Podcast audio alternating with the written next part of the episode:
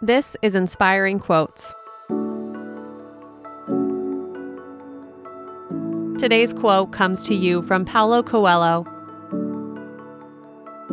The secret of life is to fall 7 times and to get up 8 times.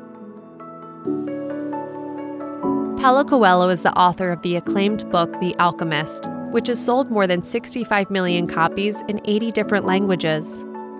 But it was a long and winding road to that success.